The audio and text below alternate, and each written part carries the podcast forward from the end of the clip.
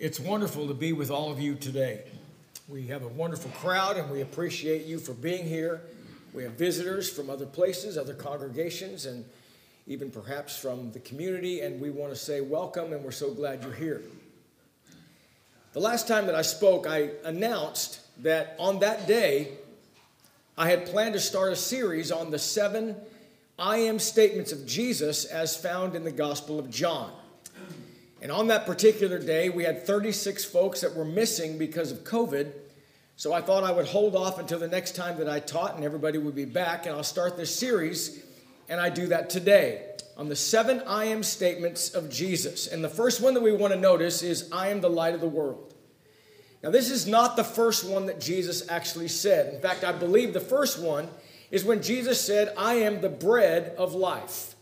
So I'll just say this in advance. I'm not sure the order that I will take these, and I may not talk on all seven, but at this point in time, I am actually planning on doing so. But today, I want to talk about the one that we all know, the one that is very familiar to us, the one that said, I am the light of the world.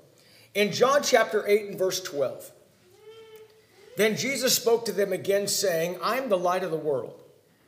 He who follows me shall not walk in darkness, but have the light of life. Just to kind of set this up, just before Jesus made this statement, this great statement, you remember that Jesus was standing there or kneeling there, we don't know exactly, as it all began. But the Bible says that the scribes and Pharisees took a woman to him that was caught in the very act of adultery. I'm not going to go into that story in great detail want to make a couple of points because this happened right before Jesus said, I'm the light of the world. And they brought a woman to him and said, What are you going to do about this woman?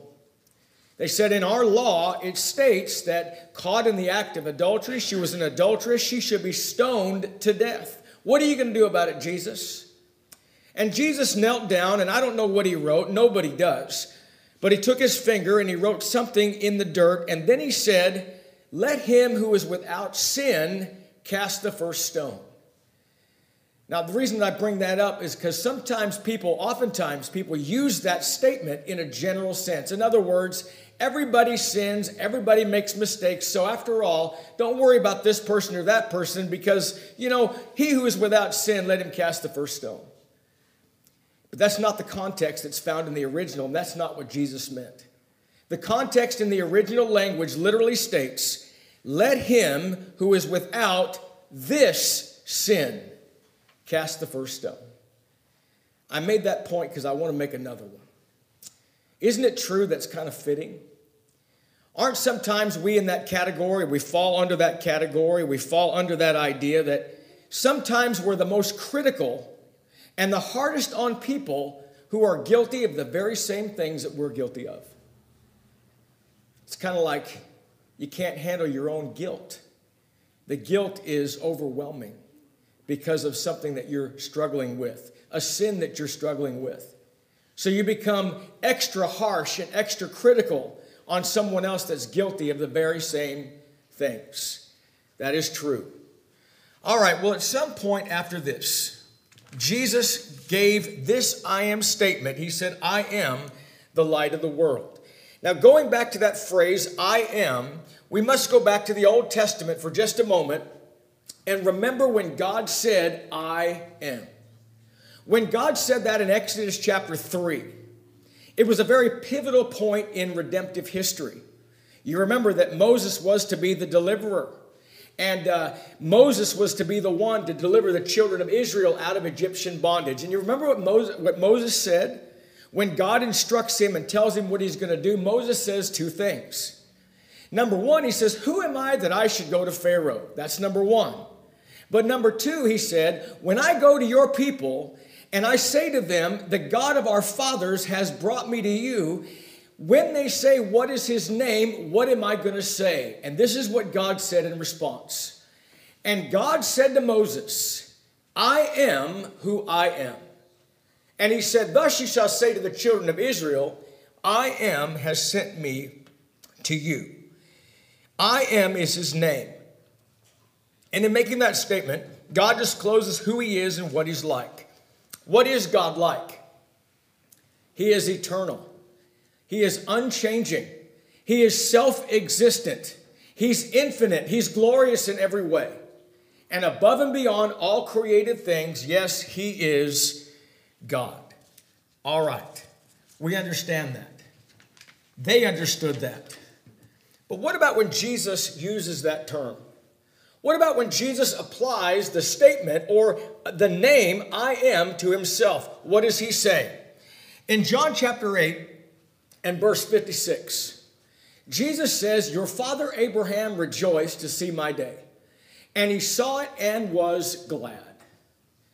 They said this in response in verse 57 Wait a minute, you're not even 50 years old, and you're saying you've seen Abraham? And then Jesus says, Before Abraham was, I am. I got to tell you, I don't know how many times in my lifetime I've referred to this passage to prove that Jesus has always existed. That Jesus was not a created being, that he has always existed. And that is 100% true. But when Jesus says, Before Abraham was, I am, it means more than just always existed. What does it mean? It actually means he's divine. He's saying, I am eternal, I am pre existent, I am infinite, I am perfect. He's saying the words, I am God. Now, I want to make a point too about the Godhead. Sometimes people have a hard time grasping the concept of how God says he is God and Jesus says he is God. And also grasping the concept when the Bible says there's three that bear record in heaven, and we know who they are. There is God the Father, God the Son, and God the Holy Spirit. And sometimes people say what it is, it's one great big being in three parts. No, it's three separate personages working together as one. Three in the Godhead. They would have understood, though, when Jesus says, I am, they knew he was saying, I am God.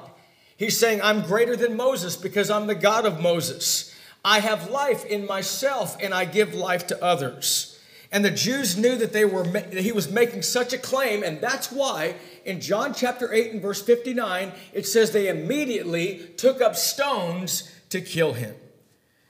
So, the seven I am statements in John may best be understood as falling under and echoing this ultimate claim that God, or that Jesus Christ, is also the God of Israel.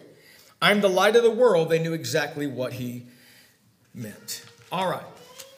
So, to understand all of this, I know that we're very familiar with the statement, I'm the light of the world. But maybe we might be a little unfamiliar and how it was that it was received by those religious leaders.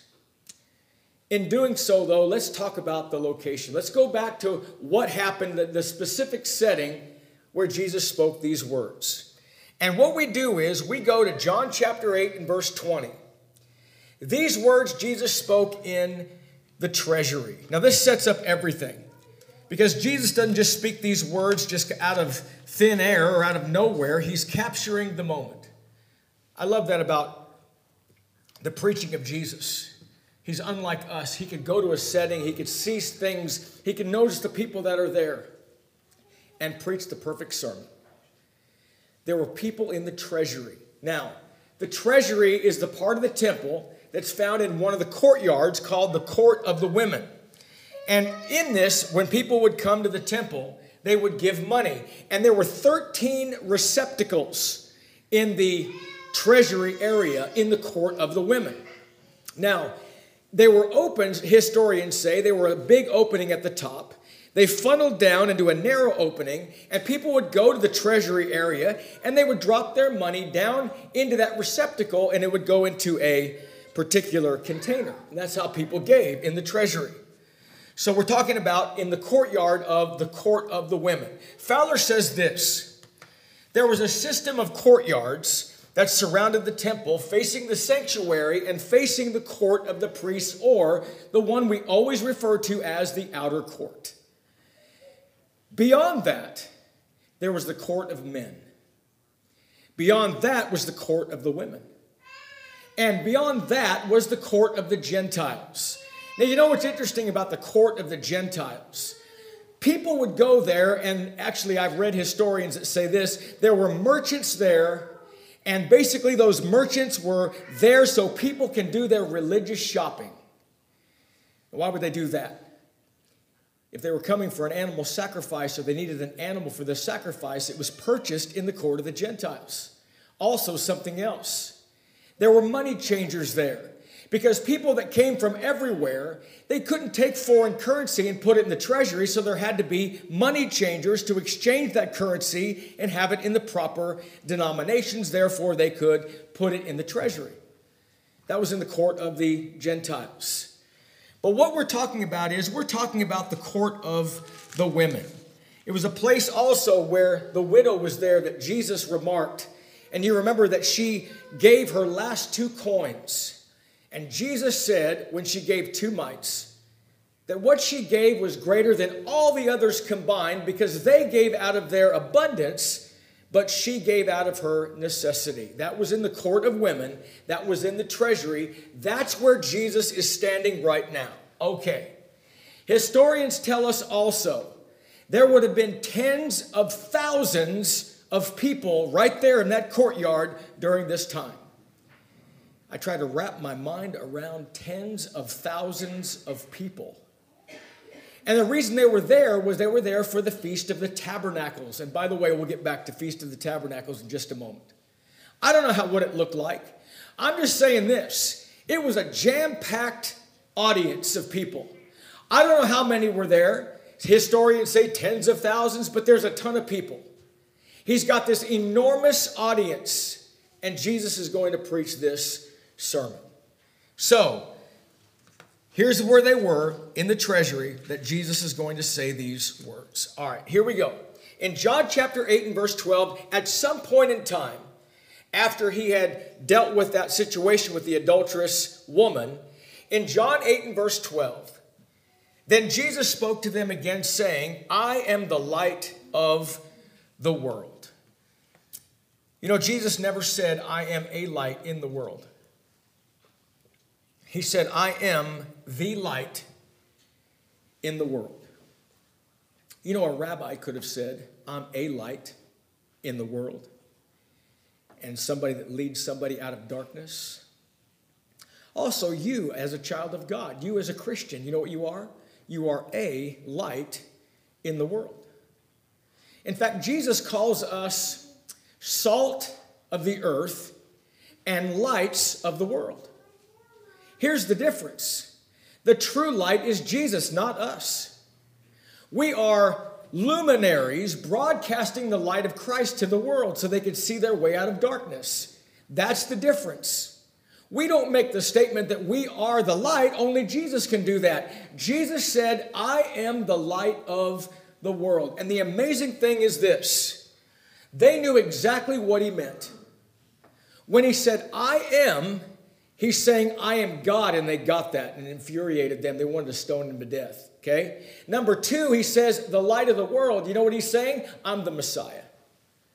I am God, and I am the Messiah. And that's what that means, those two things. And they hated him for it, those that rejected him. He is the Messiah, he is the true light. And you know, they would have understood about the messianic promises about Jesus Christ and about the Messiah. And incidentally, as a side note here, they believed that there would be a Messiah, they just rejected the one they got. They rejected the one that God sent. They rejected Jesus, but they believed in a Messiah. How did they do that? How do I know that? Isaiah chapter 42 and verse 1. Behold, my servant, whom I uphold, my elect one in whom my soul delights. I have put my spirit upon him. He will bring forth justice to the Gentiles. That is the prophetic account in the book of Isaiah about the Messiah.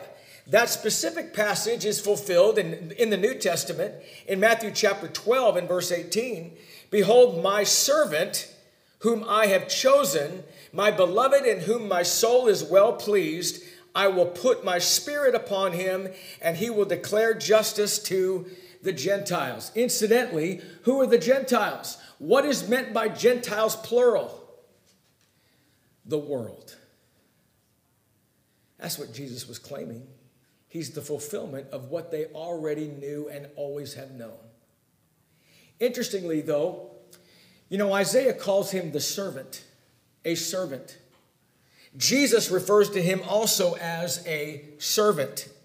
In Matthew 20 and 28, just as the Son of Man did not come to be served, but to serve and to give life, a, give his life a ransom for many. This passage here is the prophetic fulfillment that Jesus would be a servant. He would die for the sins of the world as the Messiah, but also he would be empowered by the Holy Spirit. You know, I don't really understand everything it means when we've made the statement over our lifetimes over and over again that Jesus had the Holy Spirit without measure. Now, the apostles had the miraculous measure of the Holy Spirit, but they had it within measure. Jesus had it without measure. Our Messiah, when he came to this earth, was going to be a servant and die for the sins of the world, but he had his spirit. He had the spirit, the Holy Spirit of God, without measure. He was empowered by such. To do what? To be a light to the world. Isaiah chapter 42 and verse 5. Thus says God the Lord, who created the heavens and stretched them out, who spread forth the earth and that which comes from it, who gives breath to the, the people on it, and spirit to those who walk on it. I, the Lord, have called you into righteousness and will hold your hand. I will keep you and give you as a covenant to the people, as a light to the Gentiles. Again, the light of the world. Isaiah 42 and verse 8 I am the Lord, that is my name, and my glory I will not give to another, nor my praise to carved images. So, the Messiah would be a light plural to the nations or to the world. He would be the Messiah. One more passage, Isaiah 49 and 6. Indeed, he says, It's too small a thing that you should be my servant, to raise up the tribes of Jacob and to restore the preserved ones of Israel. I will also give you as a light to the Gentiles, that you should be my salvation to the ends of the earth. And by the way, the very next verse says this. In the King James Version, Isaiah 49 and 7, it says, The Redeemer of Israel and his Holy One. So, he's God. I am. He's infinite. He's unchanging. He has always existed. He will continue to always exist. He is all of that. What else, though? When he was on the earth and before his sacrifice, when Jesus came to be the servant to be sacrificed for the people, he became our Savior. Jesus is our Savior now, but he's not a servant anymore. He was a servant while he was on the earth. Now he is the king, and we honor him and we serve him. He is our shepherd, and we are the sheep, and we follow him. That's what Jesus is. But Jesus is only our Savior while the life still exists in us in the world. Because on that last day, when God puts an end to all of it, He no longer will be the Savior, He will be the judge. So that's why Christians, that's why we serve him as our king now. We've obeyed the gospel. He died for our sins, but he's not the servant anymore. He's the king, and we honor him. So let's talk about light, for example. Light is a magnificent metaphor, and uh, it's the active power that dispels darkness. So let's notice Jesus is the light of truth that dispels the darkness of falsehood. He is the light of wisdom that dispels the darkness of ignorance. He's the light of holiness that dispels the darkness of impurity. He is the light of joy that dispels the darkness of sorrow. He is the light of life that dispels the darkness of death. That is a wonderful uh, picture of Jesus. And he has the name I am. I am the light of the world, claiming to be God and also the Messiah. Psalm 27 and verse 1. The Lord is my light and my salvation. 1 John chapter 1 and verse 5. God is light and in him is no darkness at all. Okay. So they understood that. They understood what he meant. My question is this when he calls himself the light of the world, why here? Why now? Not out of the blue. I think he was seizing the moment. I think he was capitalizing on the moment. What do I mean by that? You know, Jesus had done that many times. Like, for example, can't you just picture in your mind's eye when Jesus is preaching and all of a sudden he gives the parable of the sower? Maybe he looked over there and saw a cornfield and said, Behold, a sower goes forth to sow. And then he says, and he talks about the various kinds of soil. They could look exactly to that place and know exactly what he meant. What was he doing? He was seizing the opportunity, he was capturing the moment like he did so many times. And that's exactly what he's doing right now. I said we'd get back to this. Here we go. The time was the Feast of the Tabernacles. That was the ritual feast that happened back under the law of Moses and what they did. And at the Feast of the Tabernacles began, and by the way, I don't know what it looked like. So this picture that I'm going to show you, for what it's worth, just gives you an idea of the descriptive historian's words about it. I don't know what it looked like. But there were candelabras that were placed throughout the court. And what they would do is they would light them and they would burn all night long. In fact, historians say they literally filled the court of women with the capability of light. Every night, they would go around and light these large candles. In fact, it was also called by the Jews the illumination of the temple. And the reason they did this was because the Feast of the Tabernacles was a celebration of the 40 years that the children of Israel were in the wilderness. How were they led? By light. They were led by light, a pillar of fire, and also a lighted cloud. That's how they knew where to go. That's how they were guided by God. So, the Feast of the Tabernacles, it was a particular celebration of that time. So, how did they do it? They would put these candelabras up and they would light them and they would burn and it would give light, illuminating light in the area. There's some interesting descriptions by historians. Listen to this. Ancient historians who describe it as a stunning vision described it as a diamond in the midst of the city of Jerusalem. Another said it was like floodlights coming across its perimeter walls.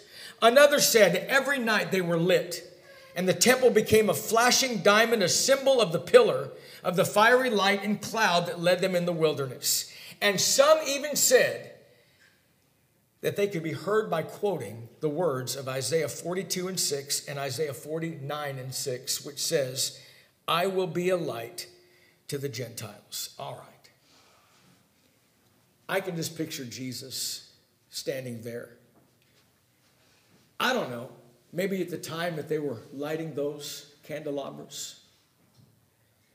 And maybe he said, he saw them lighting them, and he says, Oh, I'm the light of the world. Or maybe it's even better. Maybe he was there earlier when they were lighting them. But maybe now they've gone out. Maybe they're extinguished. And maybe Jesus looks at one of those extinguished candelabras and says, I am the light of the world and I never go out. And if you follow me, you will have the light of life. Maybe that was the setting. Maybe that's what how it was when Jesus said those words. I am the light of the world and I don't go out. If you follow me, the light will never go out. You will never walk in darkness, but you will have the light of life. It's truly a profound moment. So, what does it mean to follow me? What did Jesus mean by that? I got to tell you, there's folks in the world that have all manner of ideas of what it means to follow Jesus. I'm going to do something, though. I've never really done this. I'm going to just look at the word in its ancient usage the word follow. The same word that Jesus used, let's look at the ancient usage of this word. It's used as a soldier follows a commander. It's used as a slave follows his master. It's used as a sinner turns to follow the law. It's used as a student follows a teacher. To be a follower of Jesus means to give your life totally to Him. That's what it means to follow Jesus. You know, the antagonism when Jesus said this arises immediately. He says, I am the light of the world. I'm God and I'm the Messiah. I'm the fulfillment of all the prophetic accounts about the Messiah. That's me. I'm the light of the world, not just a light in the world. I am the light of the world, and I never go out. And you know what they said? Look at what they said in response to this.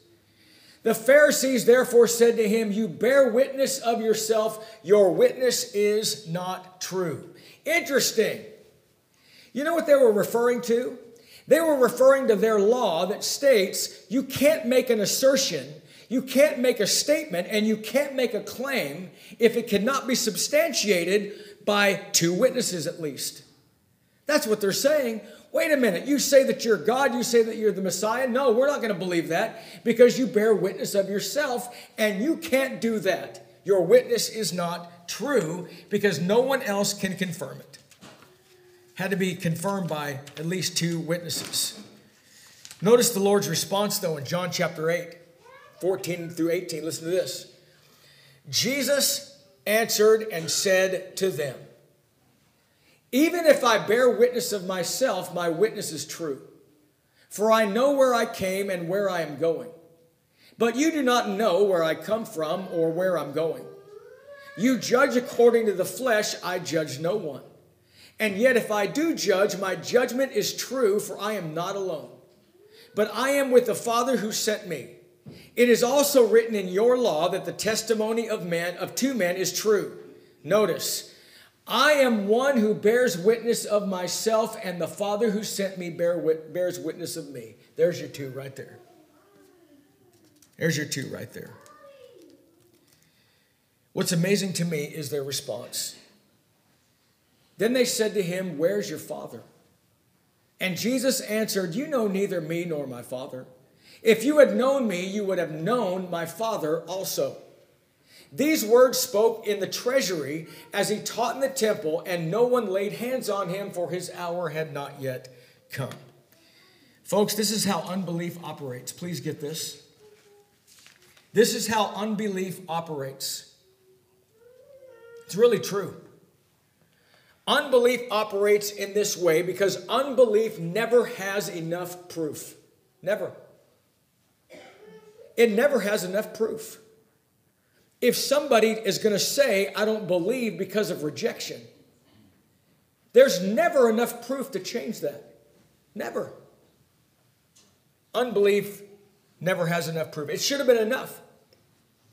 Jesus had power over sickness and death and blind eyes. He had powers over nature. He had all the wonderful things in which he said. In fact, the Bible says he spoke as one with an authority like no one had ever spoke before. They should have known. But they didn't believe. You know why? Again, because unbelief never has enough proof.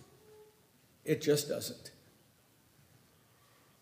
in John chapter 7 and verse 17.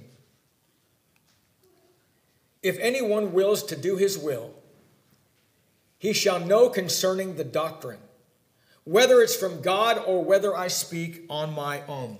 Notice that phrase right there. If anyone wills to do his will, he shall know the he shall know concerning the doctrine. Now, I'm going to tell you, this tells me that you will know the doctrine and you will know it's true if you are willing to know that it's true. Have you ever heard somebody say, How do you know for sure? There's all kinds of opinions out there and all kinds of different beliefs out there. How do you know? How do I know? How do I know that I'm following the Word of God?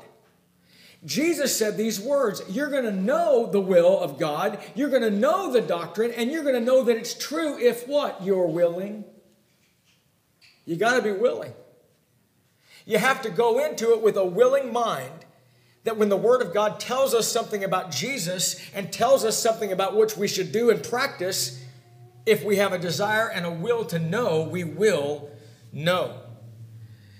You know, it's a safer condition if unbelief is because of ignorance. Okay? In other words, if I'm a person that doesn't know anything about the scriptures, and my unbelief is because of ignorance, because I've never heard it before, and the evidence has not been brought to me, guess what? No problem. If my unbelief is because of ignorance, I still have hope because I just need the information. And then, therefore, I can change and I can believe. But if a person's ignorance is because of unbelief, uh oh, not good. Because you know what that is? That's willful ignorance and willful rejection. So if a person doesn't believe yet, they just need the information, that's great. But you have to be willing. And Jesus is speaking to a Pharisaic audience that were not willing. They were absolutely not willing. You know, I'm going to tell you, we can pick up the Bible, we could pick up the scriptures, and we know it to be true. I've had people say, say to me, How do you know it's true? Well, it's in the Bible. Yeah, but how do you know it's just a book? Because it's in the Bible. And by faith, I know that's fact. No problem, right? But think about this. I did not stand in the midst of Jesus himself and see him perform these miracles. I don't really know for absolute certain, but this is just kind of my assumption. I would imagine if I had a willing heart and I had the right heart, I would have believed in Jesus right then and there. If he'd have had me, you know, like my dad used to say, you know, he had all the votes. Absolutely. If I saw all that with my own eyes, I think I would have followed him. I think it would have been easy to follow Jesus when he would raise the dead and perform the miracles that he performed. I would think that's enough. But those people back then, they saw all that evidence. They heard all of his teaching. And they said no. Their unbelief was not because of ignorance, their ignorance was because of unbelief.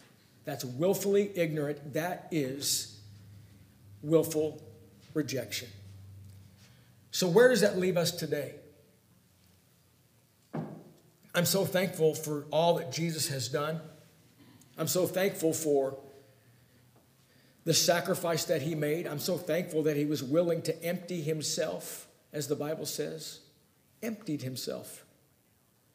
I'm so thankful that Hebrews 12 and 2 says, looking unto Jesus, the author and finisher of our faith, who for the joy that was set before him endured the cross, despising the shame, and is set down at the right hand of the throne of God. I'm so thankful for that too. Where does that leave us? Where that leaves us is our obedience to the Word of God.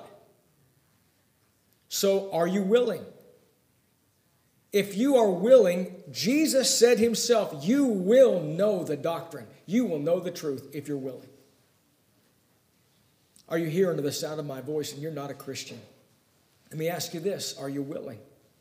Got to have a willing heart. Jesus has brought all the evidence. And what did Jesus say when he was here? Jesus gave us the plan of salvation.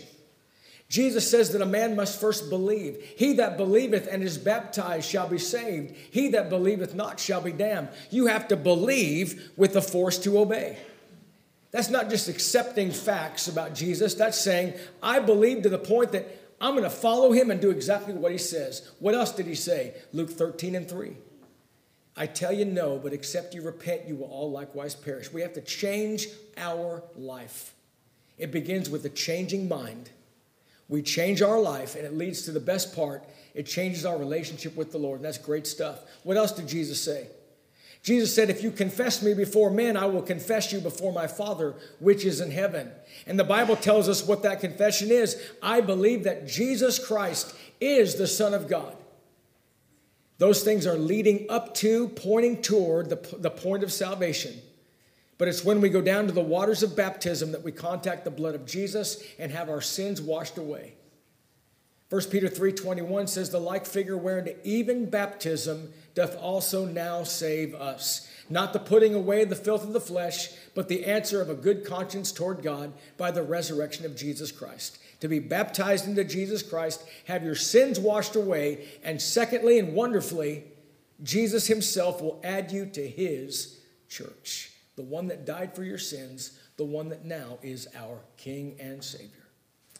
If you've never taken those steps, we would encourage you to do that, and we'd love to assist you in that. Maybe you have, and maybe there are things in your life that aren't what they should be. Maybe you have some things that you need to correct, public things perhaps. If that's the case, then repent of those things, confess those things, and we'll pray with you and for you, and God will forgive and restore. We thank you for listening to our podcast put on by the Church of Christ at 2215 Planz Road in Bakersfield. If you would like any additional information, or you would like to receive a free Bible correspondence course by mail, please email us at info at churchofchristbakersfield.com. Our service times are Sundays at 10:30 a.m. and 5 p.m. and Wednesdays at 7:30 p.m. Please make plans to join us. We would love for you to be our honored guest.